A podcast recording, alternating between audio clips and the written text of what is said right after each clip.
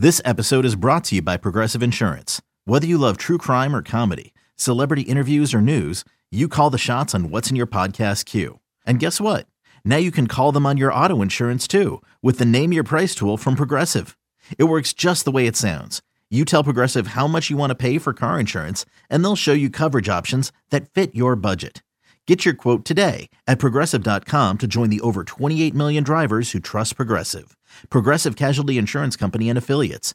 Price and coverage match limited by state law. Introducing the Two Way V4, where groundbreaking fuel cell technology meets fresh foam cushioning for the ultimate performance. With fuel cell, each step feels explosive, delivering unparalleled energy return. Paired with fresh foam, experience maximum comfort throughout the game. Its lightweight textile upper offers support and breathability without sacrificing agility. Whether you're hitting the clutch shot or locking down the opposition, the Two Way V4 gives you the tools to play at a high level. Learn more and purchase the Two Way for yourself at newbalance.com. You could spend the weekend doing the same old whatever, or you could conquer the weekend in the all-new Hyundai Santa Fe. Visit HyundaiUSA.com for more details. Hyundai, there's joy in every journey. What's gonna happen tonight? What's gonna happen? We're gonna whoop their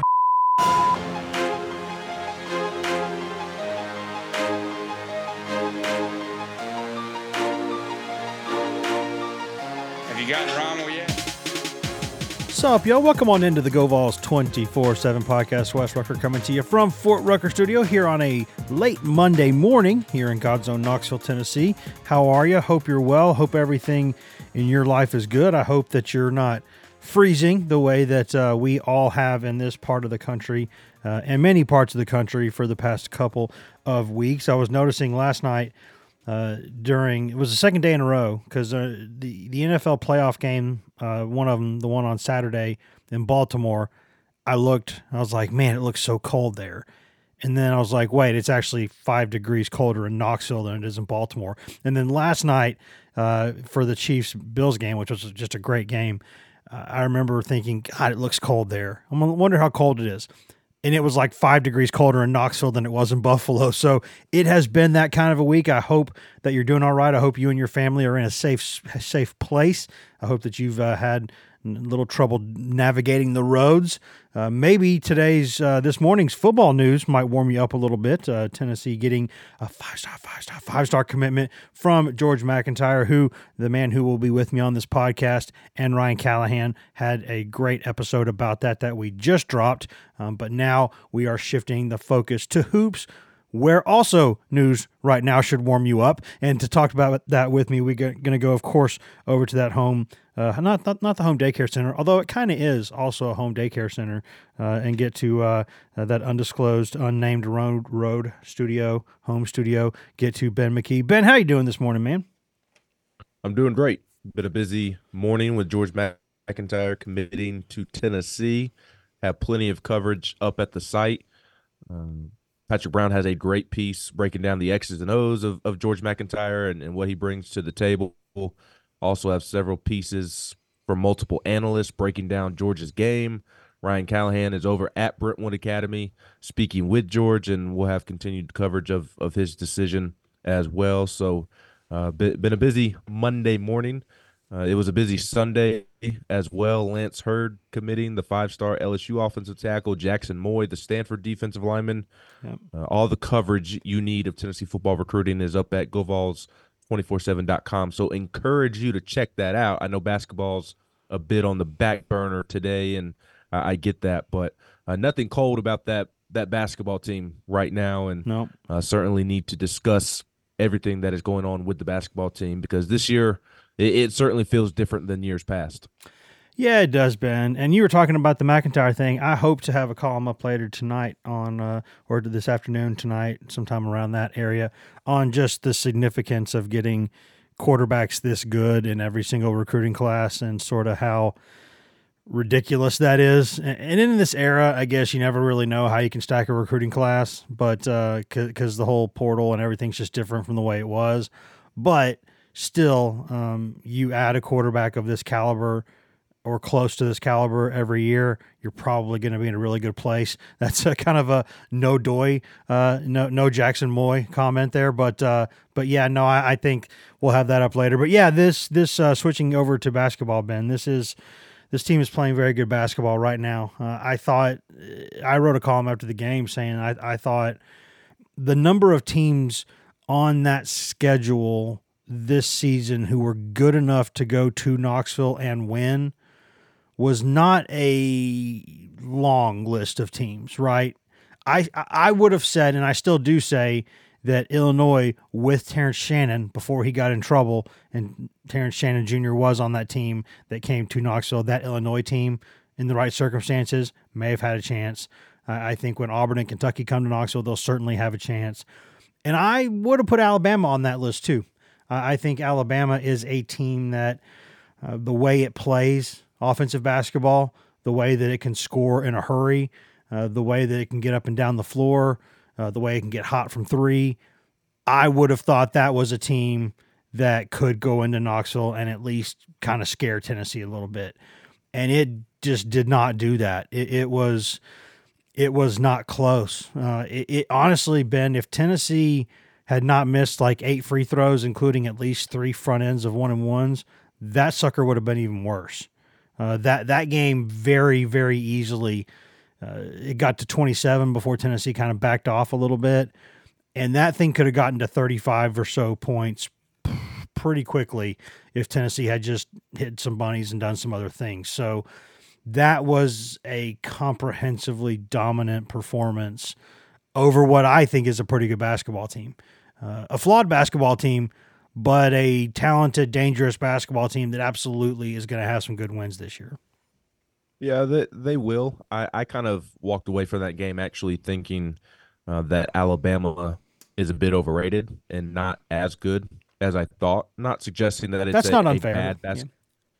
Not suggesting that it's a bad basketball team, um, but I, I, I don't think that this is as good of a basketball team as Nate has had the past couple of years.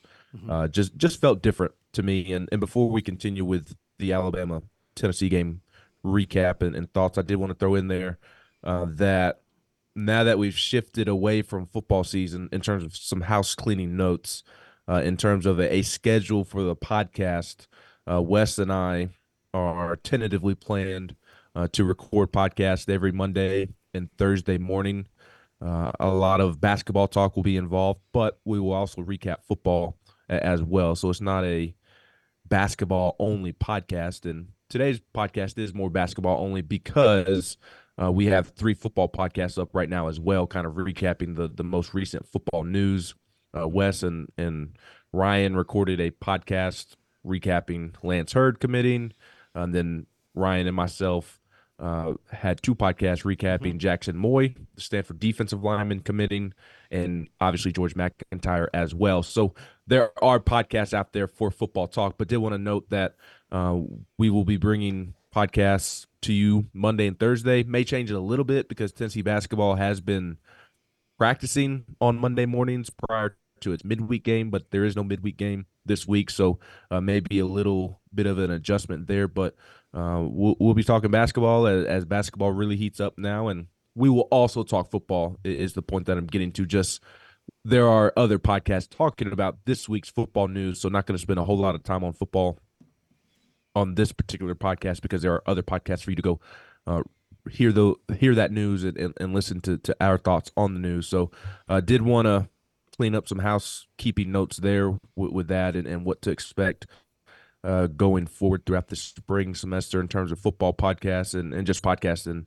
in general. And, and maybe we'll we'll switch it up a little bit as we get into spring practice here in March, and also with baseball season being being just over three weeks away, mm-hmm. uh, Wes and I are, are going to start to record a baseball podcast every Wednesday. Probably we'll do one a week for the most part uh, to to to get things started uh, mm-hmm. until basketball season ends, and then uh, once we transition into baseball, like we're now transitioning into basketball, we'll, we'll transition into multiple podcasts a week. So did want to give everybody an update on that in terms of uh, our podcast schedule going forward for the spring semester.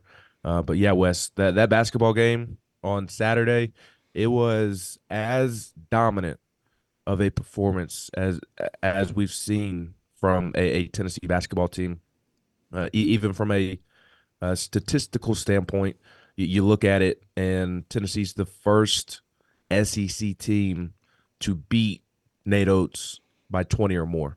And uh, the second team overall, I believe it was Oklahoma that beat them by 22 or 23 points last season. Tennessee just the second team to beat Nate Oats at Alabama by 20 or more, and the first SEC team to do so. I think that tells you all you really need to know. Yeah, I think uh, he's basically what this is year number four. I think maybe he's been at Alabama uh, five, and I think there have been because that first year, I guess there was no there was no um, SEC tournament. I guess his first year because of the COVID stuff. So this league has handed out seven trophies since he became a head coach.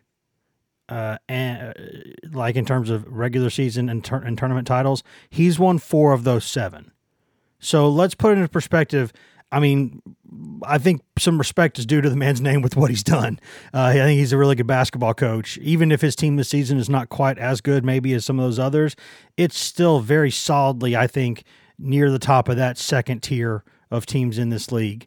And it does have, on paper, still right now, as we're talking, the number one adjusted offensive efficiency team in college basketball.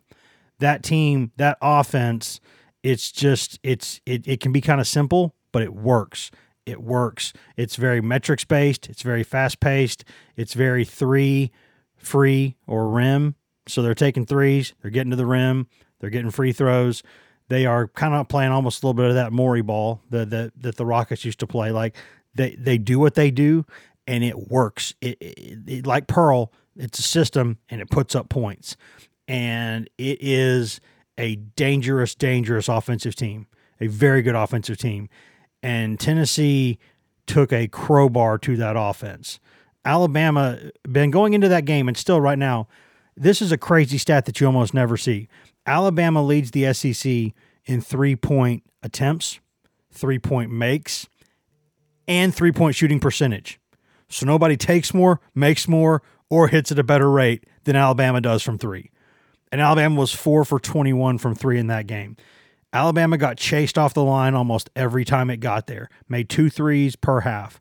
That's all it did.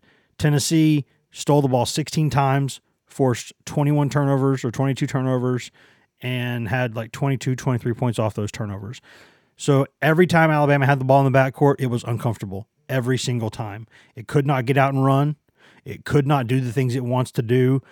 Tennessee's scouting report, attention to detail, and effort against that Alabama offense is something that Alabama offense almost never sees. It was a season low in points. Uh, and Oats after the game said how dominant it was because it was that dominant. And Tennessee very easily could have scored 100 if it had kept going on the gas and hitting free throws. That was relative to the opponent. I know going into that game, Ole Miss was ranked, and Ole Miss was still ranked back in the poll last week, and I think it's a decent team. I think Alabama's maybe a better team. So I think that performance against Alabama was even better than the performance against Ole Miss because that that was that was a more complete performance. I thought. No, I I completely agree with that. I, I do think Alabama is better than Ole Miss. I, I, just was not as impressed as I thought I was going to be with Alabama. I, I don't think their personnel is, is, what I, I thought it was. Uh, Mark Sears is the real deal, but the the supporting cast around him, I, I just don't know if it's good enough to help Mark Sears out in the long run in terms of them doing something of significance like they've had the opportunity to do so the last couple of years. Uh, the, they, they don't have a threat in the post offensively or defensively, which is why you saw Jonas Aidoo have his way. Uh, and, and then obviously Tennessee had a large part in in making them look bad and and forming that opinion for me. Um, when you have really one go-to guy. And they have other nice basketball players, Estrada and Nelson and, and, and a couple of others. But Griffin, Rylan Griffin. But when when you have the pieces that Tennessee does defensively, multiple lockdown defenders, and you can, you know, really focused on Mark Sears and, and making life tough on him, and the other guys are just a bunch of of role players. Whereas like last year's Alabama team, I know it didn't show well in, in Thompson-Boling, but they had multiple players you had to worry about. Charles Bediako, Brandon Miller, Jaden Bradley, Mark Sears. I just don't they have nice basketball players this year. I just don't know that there's multiple that kind of keep you up at night.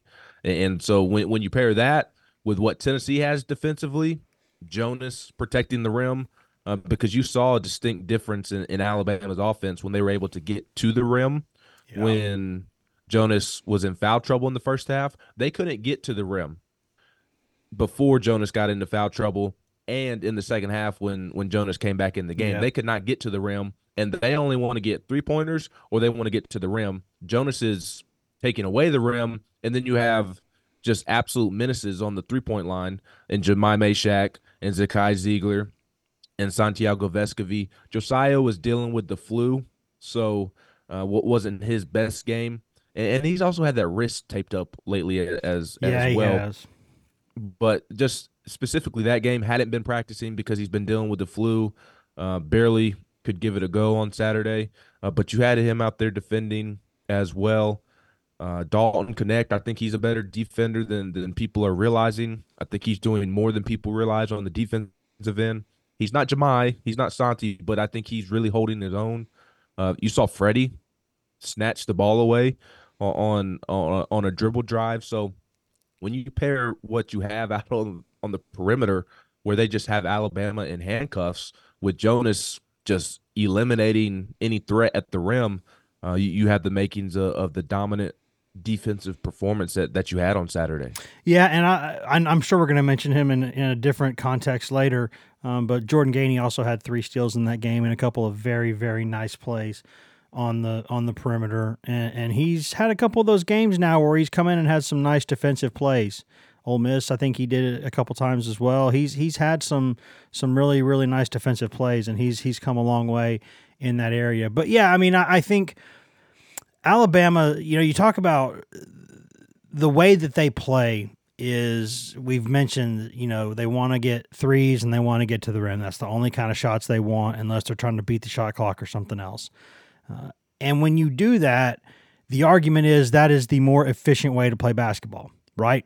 When you talk about over the course of 40 minutes, that's why a lot of people, myself included, have said, wondered why Tennessee doesn't do more of that. And it's because Barnes is a believer in a certain way of playing basketball, and that's to get the best shot no matter where it is. And I will say that Oats, the way they play basketball, I think works, Ben, because they, especially works in college, because very, very few college defenses can have an elite perimeter backcourt in terms of defensive stuff and an elite rim protector. So basically, they can take off, they can take away, you know, it's hard to take away both things. It's hard to really take away both things.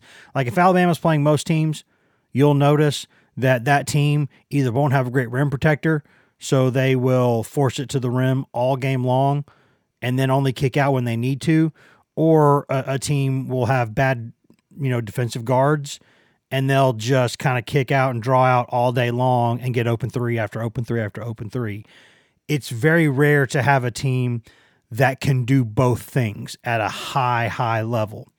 And when you can, that's when it would be nice for them to have a like a, an off speed pitch, right? Like some of that mid range stuff that Tennessee has on offense. And so what's interesting is eh, that might be why, unless they're in Tuscaloosa, where Tennessee always has trouble in Tuscaloosa, no matter what.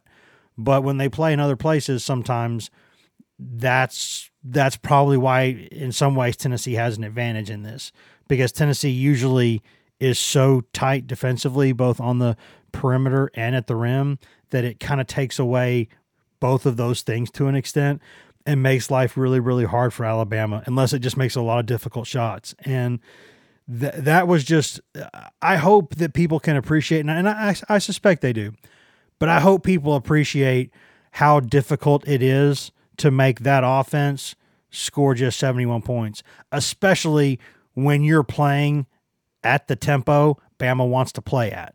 That was the biggest thing for me in that game we've seen Tennessee put the clamps on elite offenses before, right? We've seen that, except for North Carolina, right? We've seen that time and time again over the years. Tennessee can do that. What we haven't always seen is Tennessee go play an opponent's style of game at that pace and just do it better than the opponent. That was the because you talk about you, you've heard you know Jimmy Dykes, you've heard all these other guys say, but one of the most dangerous things about Tennessee is that Tennessee can play any style of basketball and win. And Tennessee can kind of you want to put the fist, you want to put the, the the brass knuckles on and play 60 to 50, they can do that. You want to get on the track shoes, go 100 to 90, they can do that, right? You want to shoot 33s, they can do that. You want to shoot 10 threes, they can do that. Uh, they they showed that in that game that they can do that. They they really can say, "Okay, Alabama, this is the way you want to play. We'll do it better than you." Because you're not as tough as us and you're not as good as us. You're not as strong as us and you don't have as many guys as us. And they were right across the board on all of those things. And you know, it, will be different. It'll be different. I I suspect in Tuscaloosa. I expect that to be uh, a, a, kind of a bare knuckle brawl. And I expect Sears will have a big game because he was getting the business all day long from uh, Tennessee fans, and he will he'll put a pin in that. He'll remember that. And I think Tennessee always struggles a little bit in Coleman, so that I think will be a difficult game down the road. But in terms of going to Knoxville and winning, yeah, uh, Alabama is not quite as good as I thought it was, even though metrics say it's still like what, the eighth best team in the country. So again, that's a big win for, I mean, Tennessee went from like sixth or seventh in KenPom to fourth based on that game. So that was a big, big, big resume win. And I think Tennessee showed that it really, proof will be in the pudding in the postseason, Ben, but it looks like this team with Knecht and especially when Gainey does what he did on top of that, it does look a little different.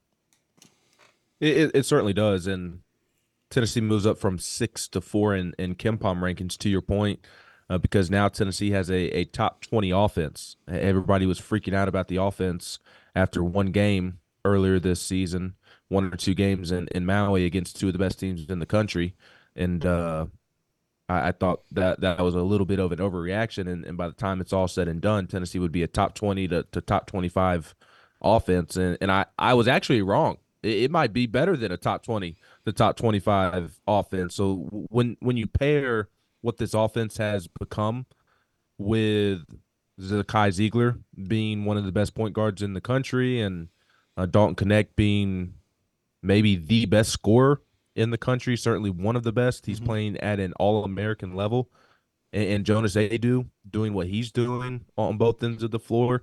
I mean, you had three key pieces right there, and then you have all around those guys a bunch of exceptional role players in Santiago Vescovi, Josiah Jordan James, Jahmai Mashack, Jordan Gainey. We need to talk about him in the second yes, segment and yes. what he was able to provide off the bench.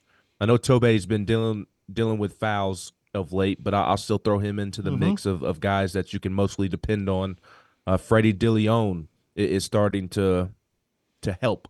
He, he's probably not going to help for more than seven to twelve minutes a game this season because Tennessee's so deep.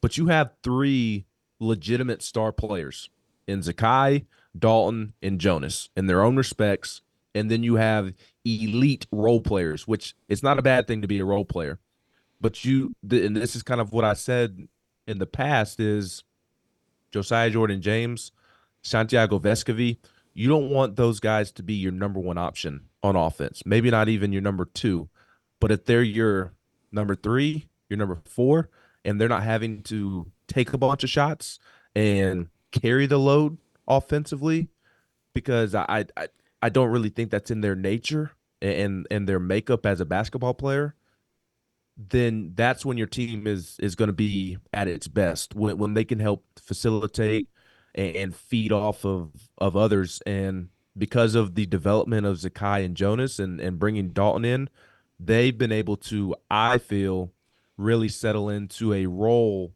that perfect perfectly matches their skill set. And uh, I, I think when you the puzzle has come together. Still a long ways. There's still areas to to get better and improve.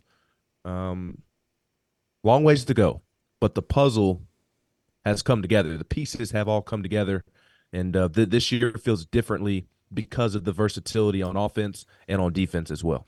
I agree with that, and we got a lot more to discuss about this. We are slightly overdue for a break here, but but we need to talk uh, about Gainey. We need to talk about. Um, I think it's fair to talk a little bit about Tobe Awaka and what's going on there because Tennessee does need him. Um, and, and, maybe talk a little bit about Freddie too. You know that that that that's an interesting topic. There, there's a lot of stuff out there still to discuss, but I think I think the bottom line is I'll say this before we go to break, Ben. I, I thought the question for me going into that game on Saturday, it's pretty clear, right? We can already see tiers in this league. You know what I mean? Like, uh, I guess uh, uh, by that I mean T I E R S if you're talking uh, most teams, maybe T E A R S if you're talking Vanderbilt, but T I E R S, there's tiers in this league. And right now, the question I had going into that game was I know that that top tier has Tennessee, Auburn, and Kentucky in whatever order you want. Pick an order. You could order. You could put those teams one through three in order. Any way you'd want to draw it out, I'd be like, okay, you might be right. Those three teams are very good, and they're right there together. I think in a lot of ways. The question was, and we heard Dane Bradshaw talk about this. We talk about some other, heard some other people talk about this. Is Alabama on that tier? Is Alabama on that tier? And we got that answer on Saturday. Right now, no, it's not. Uh, it's a three-team tier atop this league right now. That doesn't mean that that that they're all gonna just you know wax through the rest of the league like nothing's there because Tennessee did lose in Starkville, right? I mean, we've seen Kentucky lose, you know, to A and M. Uh, Auburn has not had the toughest schedule so far, but it has beaten the teams in front of it in terms of the league play and it has a big game actually on Wednesday. Alabama can maybe change that conversation if it beats Auburn uh, in T Town on Wednesday, I believe. But there are right now there's a three team kind of breakaway from the field in this league, and and Alabama right now is in that second tier with Ole Miss and some others. So, but that's where things are now. Where things will be in March and April is what matters more. Uh, but, but that's where things are right now. It's a very very good league. Uh, it's got some Final Four contenders and it has a ton of Sweet 16 contenders uh, in this league, depending on what the brackets are. So, really, really looking forward to this SEC season. Really looking forward to this Tennessee basketball season, and we'll talk more about that after we take a take a quick break, step away, pay some bills, listen to product services, in-house ads, etc. Come right back here on the GoVols 24/7 podcast. Hashtag ad. Money. It's only a kick a jump, a block. It's only a serve. It's only a tackle, a run. It's only for the fans. After all, it's only pressure. You got this. Adidas.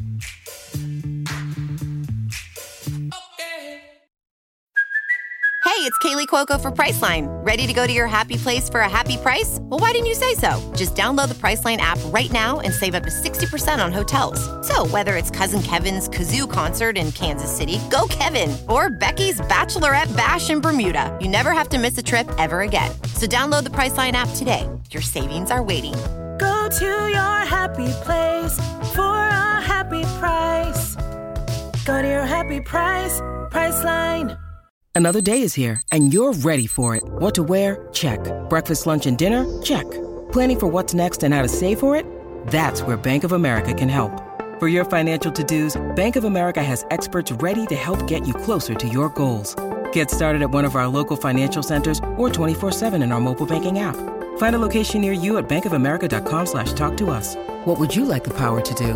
Mobile banking requires downloading the app and is only available for select devices. Message and data rates may apply. Bank of America and a member FDIC.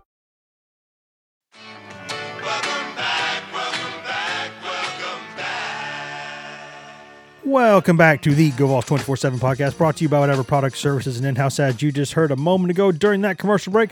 Wes Rucker coming to you from Fort Rucker Studio on this frigid Monday here in God's own Knoxville, Tennessee. Ben McKee coming to you from uh, across town there at his uh, unnamed home studio that he never will name, and that's just how he wants to go about his life. And You know, I'm not going to tell anybody else how to live their life. I'll just say that it's a little bit disappointing, but but that's okay because that's the only disappointing thing about Ben. Everything else about Ben is satisfactory, good, or great.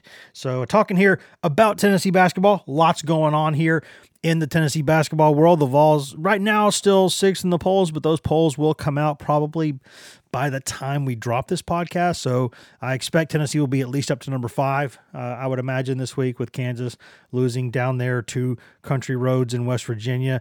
Some some weird weird games in college basketball last week. Some weird losses again. Duke losing to Pitt. All kinds of weird stuff going on. But that's college basketball, right? That's why we love it. Uh, Tennessee obviously did not. Tennessee was at home, which meant Tennessee won because Tennessee almost always wins at home. Tennessee picking up big, big wins over Florida and Alabama, two solid teams. Um, and Alabama may be a good team, but not a great team at this point. Nonetheless, big wins for Tennessee.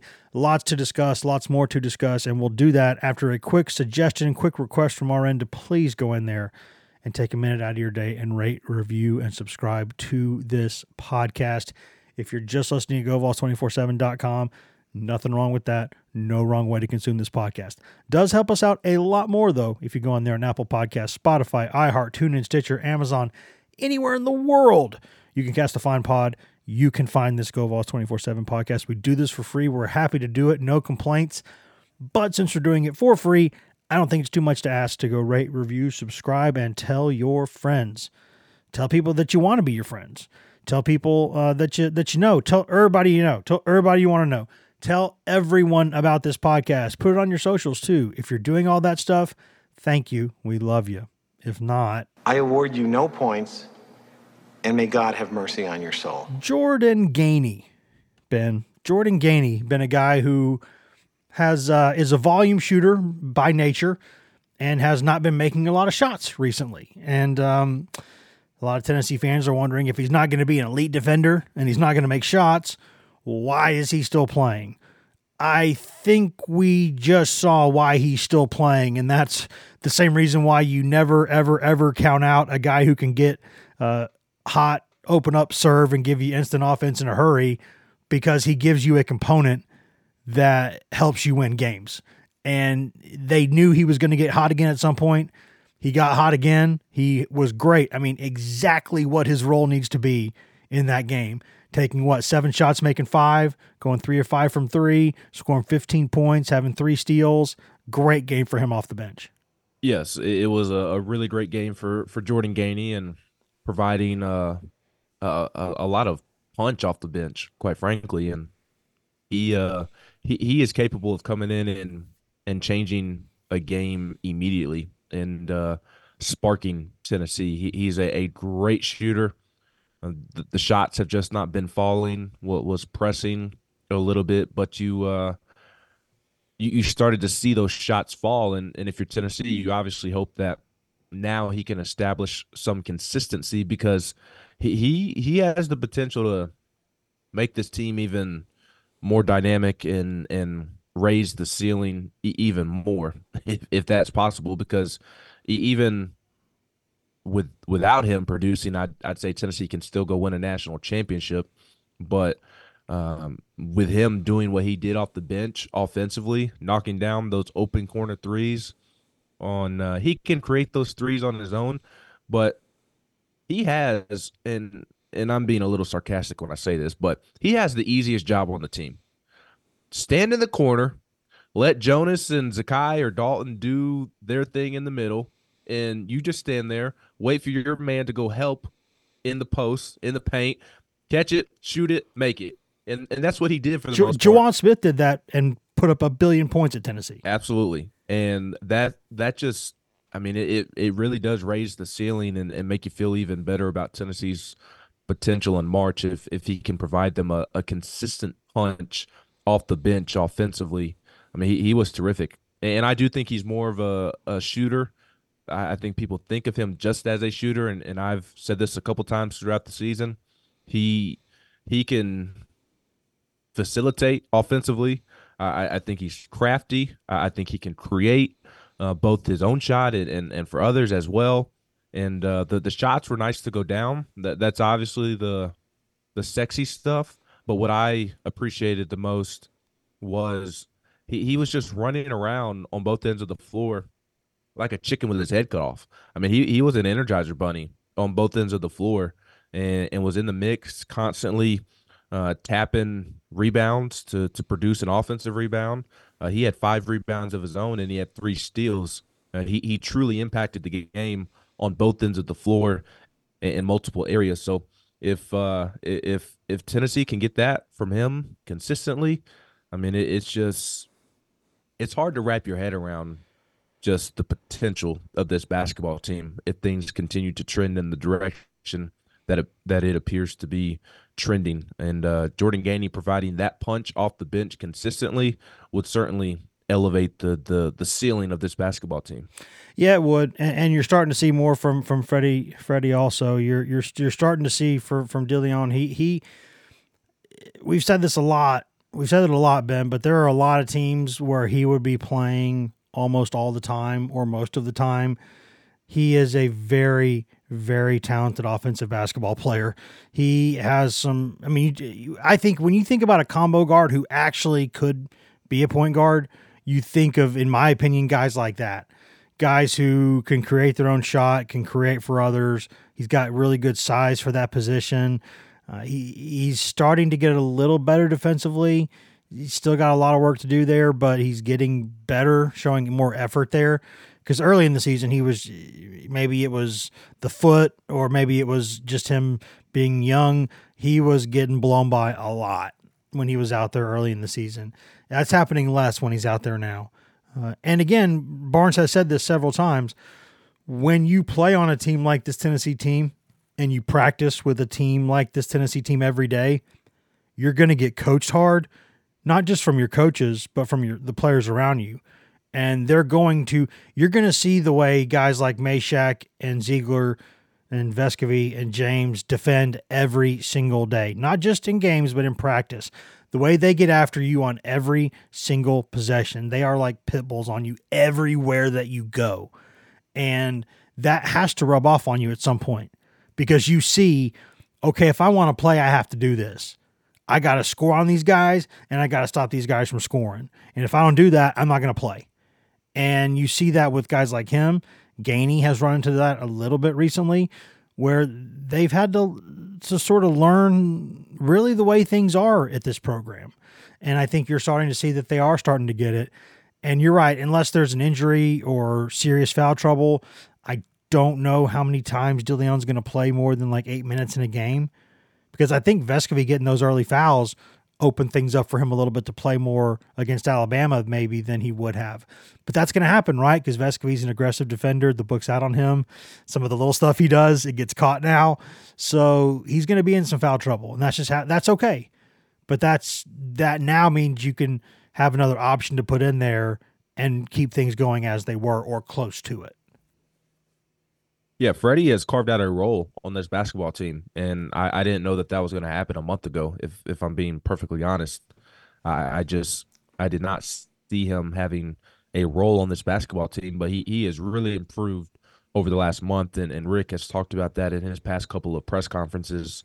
Uh, he, he's finally trying on the defensive end, quite frankly, and uh, he he's still getting blown by when, when yeah. he's the on ball defender, but he's just not giving up when, when he's blown by. He's still trying to to be a pest, and and you saw that on Saturday when he just ripped the ball away from that Alabama basketball player. I forget which one it was, but he he got blown by and followed him to the rim on his hip and and just snatched the the ball from him. And that was after he committed a turnover on the offensive end. Yeah. And uh, I think a month ago, Freddie, it, it, it's not that he doesn't play with effort. He just has a a very calm personality and a and a just kind of goes with the flow. He's not Zakai in the sense of he's always on 100.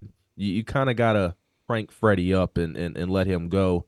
And of late, Tennessee hasn't had to crank Freddie up. They they haven't had to try and and get him going. He, he's gotten himself going, and, and that's allowed him to take the steps necessary to receive some playing time. So, uh, kind of like Gainey. Now, I do think you need Gainey's production off of the bench, but in a similar way, less less similar way, I, I think you don't need Freddie this season, but boy, if you can receive seven to 12 consistent minutes from him a game to where he can spell Zakai uh, so, some rest on the bench because Zakai cannot continue to play 37, 38 minutes a game. It, it, he can't. Yeah. I, I don't we, believe that he can. We've seen this team, this program, have guys be a little bit run down by the end of the season. They need to avoid Yes. that. Absolutely, because you need Zakai playing at his best when when they enter the tournament, and uh, you, you need Freddie to be able to spell him uh, some minutes and, and allow him to, to get some rest. And uh, he, is creative offensively. You, you've seen that the last couple of games.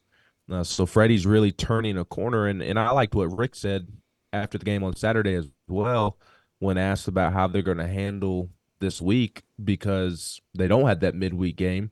The older guys need to rest up. Josiah, I, I think he's been running on fumes of late. He, he it's a big week for him to recover. I, I would expect for Josiah to come out and, and play well at Vanderbilt af, after some extended rest, and, and some other guys as well. Zakai, Santi, th- those guys have been playing a ton of minutes. Jonas, but on the flip side of that, it's a big week for these young guys to continue to develop because what I liked what Rick said is that we know that there are some unknowns that are going to pop up, and and that is absolutely the case. Th- this time last year, you had no idea that Zakai was going to tear his ACL. Um, I believe this time last year, uh, Julian w- was dealing with that hip flexor Mhm. injury. Josiah was dealing with a bit of an injury. Things pop up like that where you're going to need a Freddie to step in and produce. Quite frankly, you you may need Tobe or JP to a lesser extent to step in and provide meaningful minutes. So uh, Cam Carr as well. Now he's a little bit further back because the wing depth and that two three depth is in in a better spot than it is in the post or at point guard.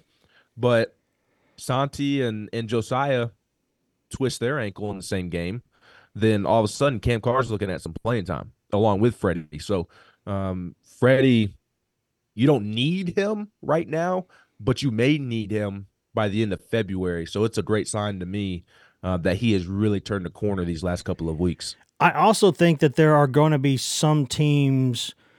There are some very good coaches in this league. There are some very, very good basketball coaches in this league. The the average, the aggregate score of a, an SEC basketball coach across the league, the average is significantly better than it was a few years ago. It, it just is.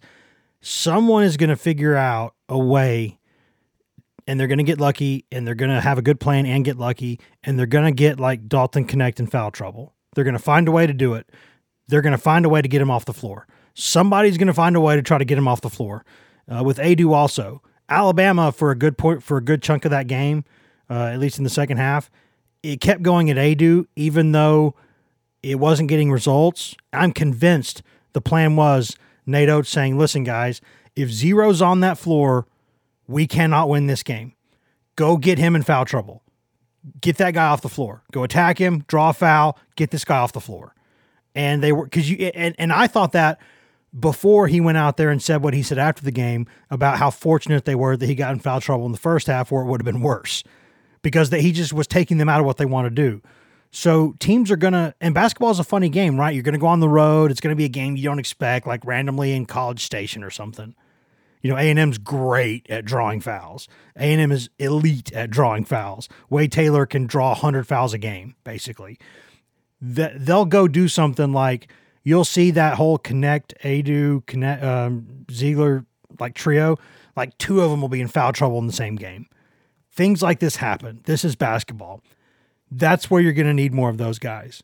That's why they have to be ready because you have to keep the thing afloat.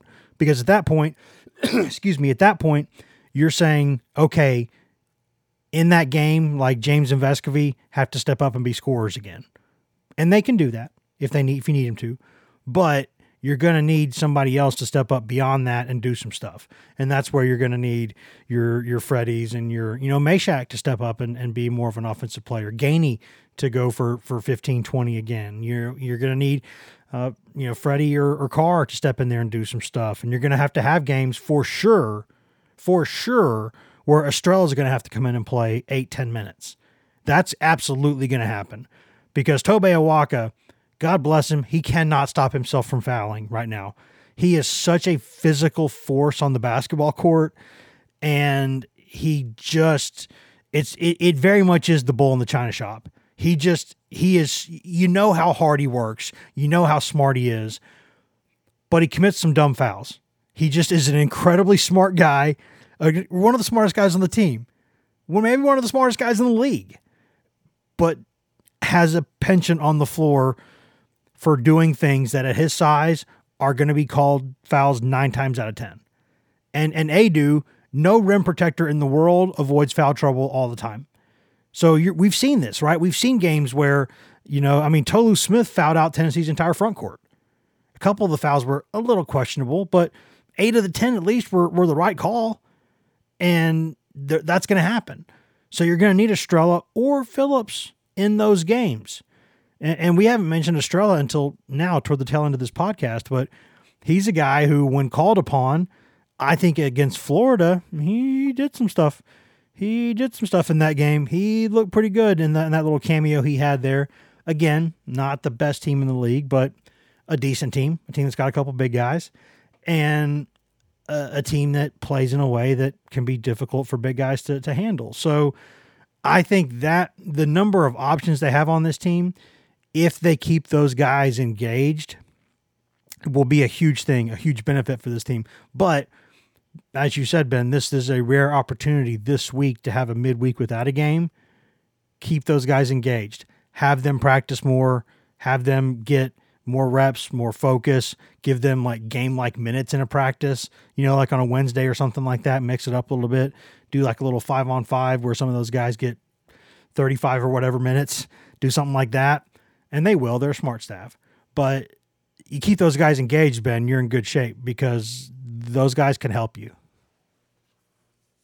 They absolutely can. Again, you, you don't need those guys, which is a good thing because I, I think that's the the difference between feeling more confident in this team going into March compared to some other teams of the past where you, you needed some of those younger guys that you had on your roster to contribute. You don't have to have that with, with this team. And uh, they, they continue to progress the, the way that they are, I mean, it, it's going to be a really nice luxury because things are going to pop up at some point. So somebody's going to get banged up at some point. Knock on wood if you're Tennessee. But at some point, one of those freshmen are, are, are going to have to play extended minutes. Um, and, and, you know, obviously, Jahmai, Jordan, Tobe, they'll get the first crack at it, but then somebody has to replace those minutes the the bench minutes, and, and that's where those freshmen come into play. So it, it's a huge week from that standpoint. You, have got what should be an easy basketball game on uh, on Saturday at Vanderbilt on West End, and uh, looks like for the first time in, uh, in, in Tennessee basketball history, Tennessee's going to be favored by 20 points in any road game, and uh, Vanderbilt is just not a a good basketball team. Uh, so big big week from a gearing up for February standpoint because even next week you, you come home and on Tuesday on the 30th, last game of January, you, you play a feisty South Carolina team mm-hmm. that is better than people realize. Yes, and, uh, yes. I, I, heard Jimmy Dykes talk this morning about how South Carolina is as physical as Tennessee and Mississippi State. So uh, that is a home game but uh, against the physical basketball team last time at Mississippi State didn't necessarily go so well. It would it would be nice to see Tennessee bounce back in that regard. So uh, next Tuesday against South Carolina, that'll be a tough game, and uh, then Saturday it's off the Rupp against a, a Kentucky team that they're they're going to be a problem, especially mm-hmm. with this Big Z fella. Mm-hmm. That that kid is going to be uh, the real deal. It, it looks like so. Next week is a big week, but I think next week's preparation starts this week, if that makes sense. It does. And you were talking about Kentucky, and, and you know, Big Z gives them a third seven footer who is a, a solid player on that same team. So they, you talk about needing front court depth. I don't think that's the kind of game like you saw against Alabama. Tennessee spent what five, six minutes or so, at least four minutes with Josiah at the five. Um, at, when Aidoo was in foul trouble and they did some stuff. You're not going to be able to do that against Kentucky. Uh, as good as Josiah is defensively, I don't think he's going to be guarding a lot of seven foot two guys. That's just not. Maybe Yves Pons could do that. Maybe in certain situations. Uh, uh, Josiah could guard a lot of six ten guys. Um, but you talk about the seven foot, seven foot two guys, especially ones that can move like that. Um, yeah, that's going to have to be Aidoo. it's it, it, just is because I, I, try to think about any of those because that kid that kid's a freshman, but he's 20 years old and he's been he's played a little bit of pro basketball before he came to from over from Europe. So that's a different freshman, you know, in terms of the physicality, uh, the size, the skill. Uh, those young Euro big men, they are skilled. They can handle the ball a little bit. That guy can pass it, dribble it. Um, that is, I'm not saying he's he's he's he's Wemby or anything, but I mean he's he's a talented guy, and so you're gonna need to have like Estrella's not. Those guys are gonna have to be ready in that game. They might have to be like, all right, you got five fouls in four minutes. Go go do it. You know what I mean? Like go do what you can, and and so that's where you could use that depth because those there are a couple teams in this league who could come to Knoxville and still win. Um, one will be the last game of the season against Kentucky. The other will be Auburn late late in the season. So, yeah, it's and now uh, you think about it like this, Ben. This is my last point. It's that you know th- there's when you look at the league, like where Tennessee is as a program, you don't measure yourself based on like did you you know win the SEC. You'd like to win the SEC but if we're being honest here, the big thing is advancing as far as you can in the NCAA tournament. That's the thing that everybody's going to remember. But if you want to win the SEC with those three teams at the top there, you cannot lose games many to teams that are not Auburn or Kentucky. Because I don't know how many games those teams are going to lose against teams that are not Tennessee or the other one. So you know, you've lost at Mississippi State. That's going to happen. Kentucky lost in in College Station. Auburn will lose one or two along the way. He also lost at home to UNC Wilmington. Yeah, it did. But well, the different team I think now from from them. But but yeah, I to your point, yeah, yes, yeah, yeah. it does happen. It does happen. But yeah, my point is, I think if you want to win this league, if that's something you're interested in doing, you can't like slip up against South Carolina. You can't slip up against A and M. You got to win those games one one thousand percent, and you know that that's obviously I agree with what you said. You, you'd rather make it to the Final Four or Elite Eight than win the SEC. Uh, but winning the SEC is still a heck of an accomplishment mm-hmm. and something that they should absolutely be be playing for. Uh, winning conference championships are are a great thing, are a great thing, and and not something that should be scoffed at. Uh, it, it is a heck of an accomplishment. And uh, if Tennessee wants to to win the SEC, then you, are absolutely right. They're they're not going to be able to to drop some of these games to uh, teams that that they quite frankly should beat in order to win the SEC. I, I'm not expecting them to go perfect uh, the the rest of the way at Alabama, home against Auburn, two games against Kentucky. You you do have some some weird trips out west to Missouri, Arkansas, and A and M. And Missouri and Arkansas are very bad teams, but still tricky trips. A and M, uh, a solid team in the midst of a tricky trip, so uh, they're they're going to lose a couple more. mm-hmm. There's no debating that. But if they want to win the SEC and uh, e- either stay in in lockstep with Auburn and Kentucky or a step ahead, they're, they're going to have to win the vast majority of of these wins. And look, also we're talking about conference championships, and and that comes before the NCAA tournament, but you are still playing for tournament seeding in the midst of all of this. So, uh, and and obviously theoretically, the higher seed you have in the tournament, the better chance you have of having success in the tournament. Mm-hmm. So you, you, you are, you know, I, I don't think Tennessee's going to go get a one seed, but it can certainly earn a one seed. It, it would have to to really uh, do some damage the the rest of the way, win the vast majority of their games. But there, there's no reason that Tennessee should be a three seed. As as crazy as that sounds, I think it'd be a little disappointing if Tennessee ends up as a, a three seed. I I think at at worst it should be a two seed. Um, and and right there on on the fringe of, of getting a one seed. So you're also playing for that as well. I think whoever wins now, again, you're talking about a sliding scale here, but as we're as we're looking at this now, I think the committee will look at things like they know how good Auburn, Tennessee, and Kentucky are. So whoever wins the SEC is going to get a one seed. I think that the committee does work in ways like that.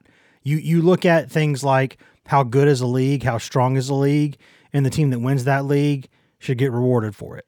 So I think when you're when you're looking at it's a weird year in college basketball, a lot of weird losses in the mix and different things are happening, but there are tiers that are starting to develop, and I think those three teams in in the top of the SEC there, I think they are up there. And I think whoever wins that league, Tennessee, Auburn, or Kentucky, I think has a chance to be a one seed. Um, because you look at the strength of schedules and other things, and I think that's yeah, Tennessee right now would be a borderline one seed if the tournament started today. So we'll we'll see, but it's it's going to be it's going to be close. Um, it's going to be a fun fun battle. It should be a week for Tennessee to, as we said, get the get the young guys some reps, get the old guys some rest, and uh, take care of business. Do not go mess around. Stack is he got a bad team at Vandy? It's a bad team, but he will put together a good plan it's just does he have any kind of horses to to do anything with that plan? Uh, is there any magic left in Memorial when your team's not very good? Um, so don't mess around. Take care of business on Saturday. Take care of business against South Carolina. Let some of these teams start getting losses along the way. See where you are, and, and I think uh, it's going to be fun, man. It's it's a fun, fun looking season. This is on paper the second best I think offense maybe Rick has had at Tennessee, and, and I think this is a paired with another really, really elite defense. It's a fun basketball team, Ben. It's a fun, fun basketball team, and there's lots more that we will discuss about it. I think we're wrapped up for today. Are you good, Ben? You're good. He's nodding at me. Yes, he is good. Um, but we're going to be back, as we said, um, at least a couple times this week. We'll be back. Uh, the plan is tentatively on Wednesday to have some baseball talk, which is badly, badly needed for Vitello and those guys. Three weeks away from first pitch, and then also uh, got um, got another basketball slash football episode coming later in the week as well. Lots of fun stuff to discuss there. It's a good time with all this football stuff, basketball being where it is, baseball starting soon. Lady Vols on a bender. Softball's going to start. They're always good. It's it's good. Softball's ranked number two yeah. in the preseason polls. Really, really, really. There there have been worse times to be a Tennessee Volunteer or Lady Volunteer, Ben. That is certainly the case. Yeah, Tennessee softball number two in the preseason polls. So uh, a, a, lot of success around Tennessee and uh, other sports as as well that we didn't even mention. Yeah, we and then Kiki Milloy, who's maybe the best player that you know at Tennessee that we just have never mentioned enough on this podcast was probably the best athlete on campus last season. And, you know, we see if we get Kiki on a podcast, be like, you know, we don't talk about softball much, but just you're awesome. We just want to say that. You're just every time that I'm leaving the the, the ballpark there, I'm leaving uh, Lindsey Nelson and I'm heading to my car. I hear the softball stadium going nuts because you've hit a ball like 800 feet. Um, you're awesome. Talk about being awesome. We should do that. It'd be like a Chris Farley show, the old SNL skit hey, so like you're awesome. Can you talk about that? We should do that. She she is awesome. She may also be the best athlete on campus uh, for for this academic year as well. Although she does have some some stiff competition with with Dalton Knecht and uh, Nico is also on campus as, as well. James so, Pearce. James Pearce. It, it, uh, again, just points out that it's a good time to be a Tennessee fan. Yes, it is. And we will have plenty more to discuss about that in this week and beyond. So until then, um, Ben, thanks for being here, man. Thanks, Wes. There's that button. And now I can say thank you for listening to this edition of the GoVols 24 7 podcast. We always say that, but we always mean it. Thank you Thank you. Thank you for listening. You can find all of us on social media. I'm Wes Rucker 24 7 on Twitter. Ben McKee is Ben McKee 14 on Twitter. Ryan Callahan is Ryan Callahan 24 7 on Twitter. And Patrick Brown is P Brown 24 7 on Twitter. And if you just want Tennessee news on Twitter, nothing else, you can get that at twitter.com slash GoVols247. You can also go to facebook.com slash GoVols247, uh, where we update that throughout the day, all day, every day, mostly with Tennessee news, uh, but also with news that we think Vols fans will find interesting. Uh, but if you want that best, most delicious East Tennessee Smoky Mountain spring water directly from the source, go get that at GoVols247.com, the best site on all of Al Gore's internets for coverage of Tennessee football, football recruiting, basketball, basketball recruiting, Tennessee baseball. Nobody, and I mean nobody, covers Tennessee baseball the way that we do. Also, no one covers the Lady Vols that we do. The award winning Maria Cornelius does an excellent job covering all things Lady Vols for us all season long. You can get all of that at govols247.com. You've also got access there to two forums that run around the clock. Got the checkerboard and the summit, where you can go 24 hours a day, seven days a week, and discuss anything you want that is not political or religious in nature with us, with thousands of Tennessee fans across the world, and with us who are on the staff. Uh, and and no one has a more uh, active board with the the staff members than us. We are proud to be there all the time, answering any question that you've got, and you get all of that for less than the price of one mediocre lunch per month. That is all that it costs, and that's after a quick free trial. And once you pay us that reasonable rate, which is again less than one mediocre lunch per month, you get access in perpetuity to Paramount Plus, uh, which is an excellent growing behemoth of a streaming arm there with us here at CBS, Paramount, Viacom, etc. You get every show CBS has ever made commercial free. You get new movies. You get classic movies that rotate in every single month.